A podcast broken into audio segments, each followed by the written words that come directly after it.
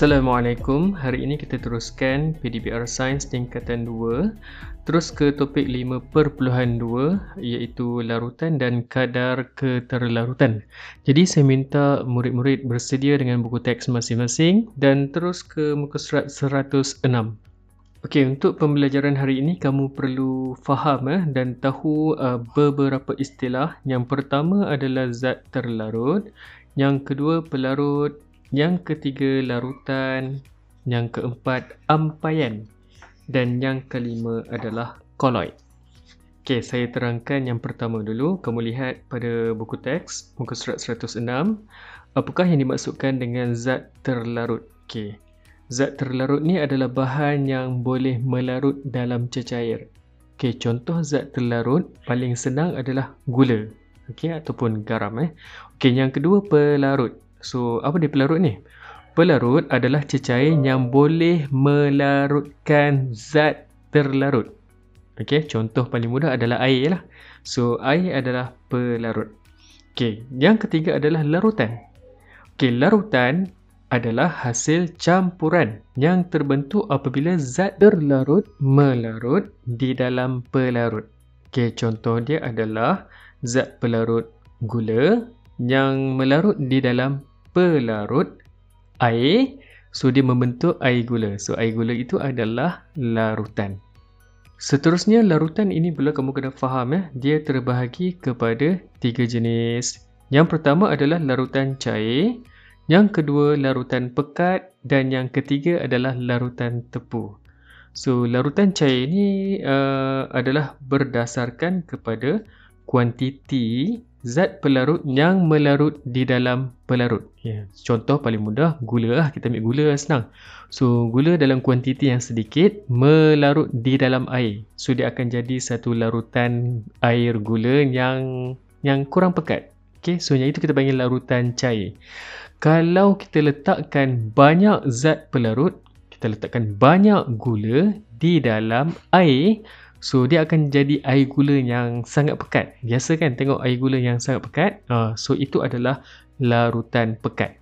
Okay, kalau kita tambahkan lagi gula, okay, tambahkan lagi gula dalam larutan pekat, larutan air gula yang pekat tadi tu, sampai satu tahap, uh, gula tu tak boleh nak larut lagi. So dia akan ada dekat dasar bekas ataupun dasar cawan yang kita nak larut tu kan.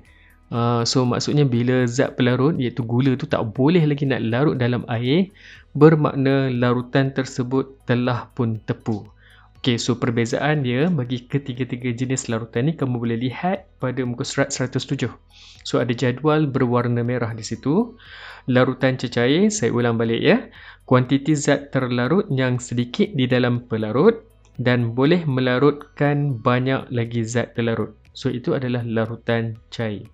Larutan pekat, kuantiti zat terlarut yang banyak di dalam pelarut. Okey, boleh melarutkan sedikit sahaja lagi zat terlarut sebab dia dah pekat dah. Okey, akan tetapi larutan tepu, kuantiti zat terlarut yang berlebihan di dalam pelarut. Okey, tak boleh lagi nak melarutkan zat terlarut dan akhir sekali dia akan menghasilkan satu mendakan. Macam saya bagi tahu tadi, air gula bila dah pekat sangat, kita masukkan gula, last sekali gula tu dia dia dia kekal dalam dalam gelas tu, dia tak boleh nak larut lagi. Ha, itu adalah larutan tepu. Okey, jadi boleh beza eh antara zat terlarut, contoh gula, pelarut, contoh dia air, larutan. Apabila air dan gula itu bergabung membentuk larutan, ingat larutan ada tiga jenis larutan cair, larutan pekat dan larutan tepu. Okey, seterusnya kita lihat pula uh, larutan dan ampaian. So, apa beza antara uh, larutan dan ampaian? Okey, larutan adalah campuran jernih yang terhasil apabila zat terlarut larut dalam pelarut. Uh, air gula jernih lah kan? Ataupun air garam jernih. Ataupun kamu campurkan Uh, masukkan sirap di dalam air so itu adalah adalah larutan sirap so uh, boleh ditembusi dengan cahaya jernih. Okey itu adalah larutan. Akan tetapi ampaian ia adalah campuran keruh yang terbentuk daripada zat terlarut yang tak boleh nak larut dalam pelarut. Ha, contoh dia adalah tanah pasir. Okey uh, bila kita campak kita masukkan dalam air Boleh tak dia larut? Seperti mana gula tadi kita larutkan dalam air? Tak boleh. Cuma dia akan hasilkan satu warna ataupun mendakan yang keruh.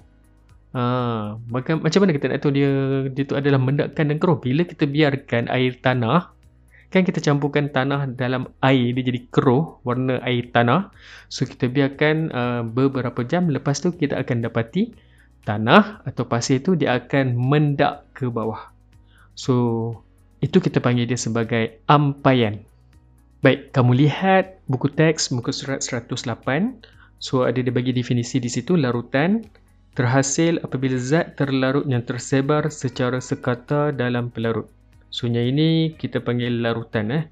So dari segi warna, rupa bentuk dia adalah sekata. Right. Macam air gula. Okay, kalau dalam makmal kita gunakan kuprum 2 sulfat, kita letakkan di dalam air. Dia akan menjadi larutan berwarna biru. So dia tak akan mendak, dia akan stay warna biru. Sampai bila-bila. Okay.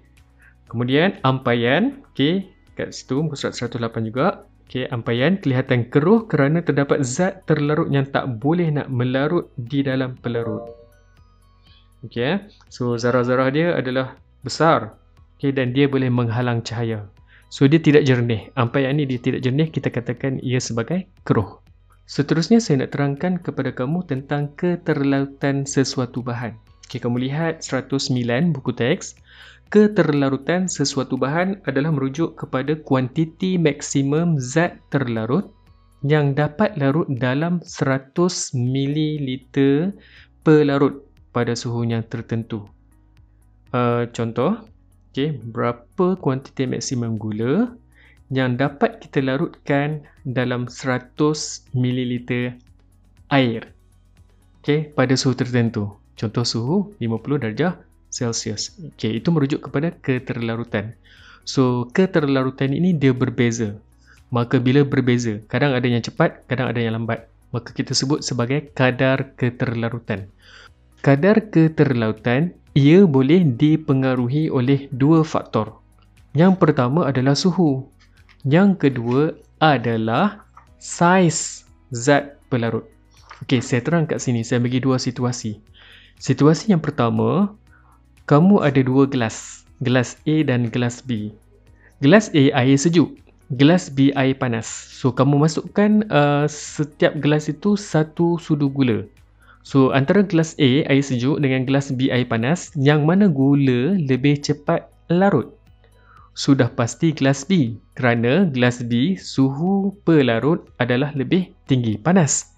Maka dia cepat larut. Kan kalau kita nak buat nak bancuh air gula ataupun nak bancuh uh, Milo ke kopi ke kita nak larutkan gula tu kena pastikan suhu air tu panas. Okay, so bermakna faktor suhu uh, kadar keterlarutan tu dia akan jadi lebih cepat. Sekiranya suhu perlarut itu adalah tinggi. Okay, situasi yang kedua saya nak terangkan tentang faktor saiz zat terlarut Okay, ya. so saiz zat terlarut ini kita ambil contoh gula ada gula kasar ada gula halus Okey, katakan kita ada dua gelas, gelas A dan gelas B. Okey, uh, dan kedua-dua gelas ini kita isikan dengan air panas. Dan kemudian kita masukkan gelas A dengan gula halus, gelas B dengan gula kasar. Kita kacau. Okey, yang mana yang lagi cepat larut? Sudah pasti gelas A kerana gelas A kita letakkan gula halus. So bermakna di sini uh, gela, uh, gula yang yang mempunyai saiz yang kecil dia lebih cepat larut berbanding gula kasar. Okey, contoh ini kamu boleh lihat sebenarnya ada eksperimen yang kita kena buat pada muka surat 110. Okey, tetapi uh, memandangkan PDPR, kamu tengok contoh yang ada pada muka surat 111. So dekat situ dia bagi dua situasi. Uh, yang pertama, faktor suhu, ada gambar rajah di situ seperti mana yang saya terangkan tadi bancuh uh, kopi, air kopi yang mana air itu panas. So kita nak cepatkan uh, larutan itu, kita kena gunakan air ataupun pelarut yang panas ataupun tinggi suhunya. Okey, yang sebelah kanan itu berkaitan dengan saiz zat terlarut. So semakin uh, semakin halus uh, kalau halus uh, zat terlarut tu bermakna dia punya jumlah luas permukaan yang terdedah kepada pelarut tu lebih tinggi uh, jadi semakin luas okay, semakin luas permukaan zat terlarut okay, semakin cepat untuk ia terlarut di dalam pelarut Okay, boleh baca pada muka surat 111. Okay, dan istilah yang kelima yang saya beritahu tadi, colloid.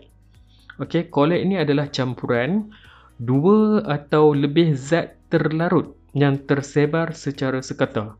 So, colloid ini dia macam antara antara larutan dan ampaian. Jadi kita dah dah faham eh, larutan tadi macam uh, air gula, okay, jernih.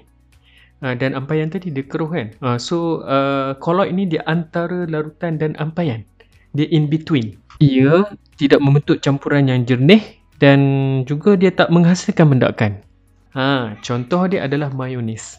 So mayonis ni kita nak kata dia larutan pun tak, kita nak kata dia ampaian pun tak, maka kita panggil dia sebagai colloid. Okay, ada lagi ya, sos cili. Okay, betul ke sos cili dalam tu ada apa? Ha, dia ada dua atau lebih zat terlarut yang tersebar secara sekata. So dalam sos cili tu ada cili, ada gula, ada garam yang mana uh, lebih zat terlarut tersebar secara sekata di dalam sos cili tu. Okay, so kita panggil colloid. Alright, so selesai.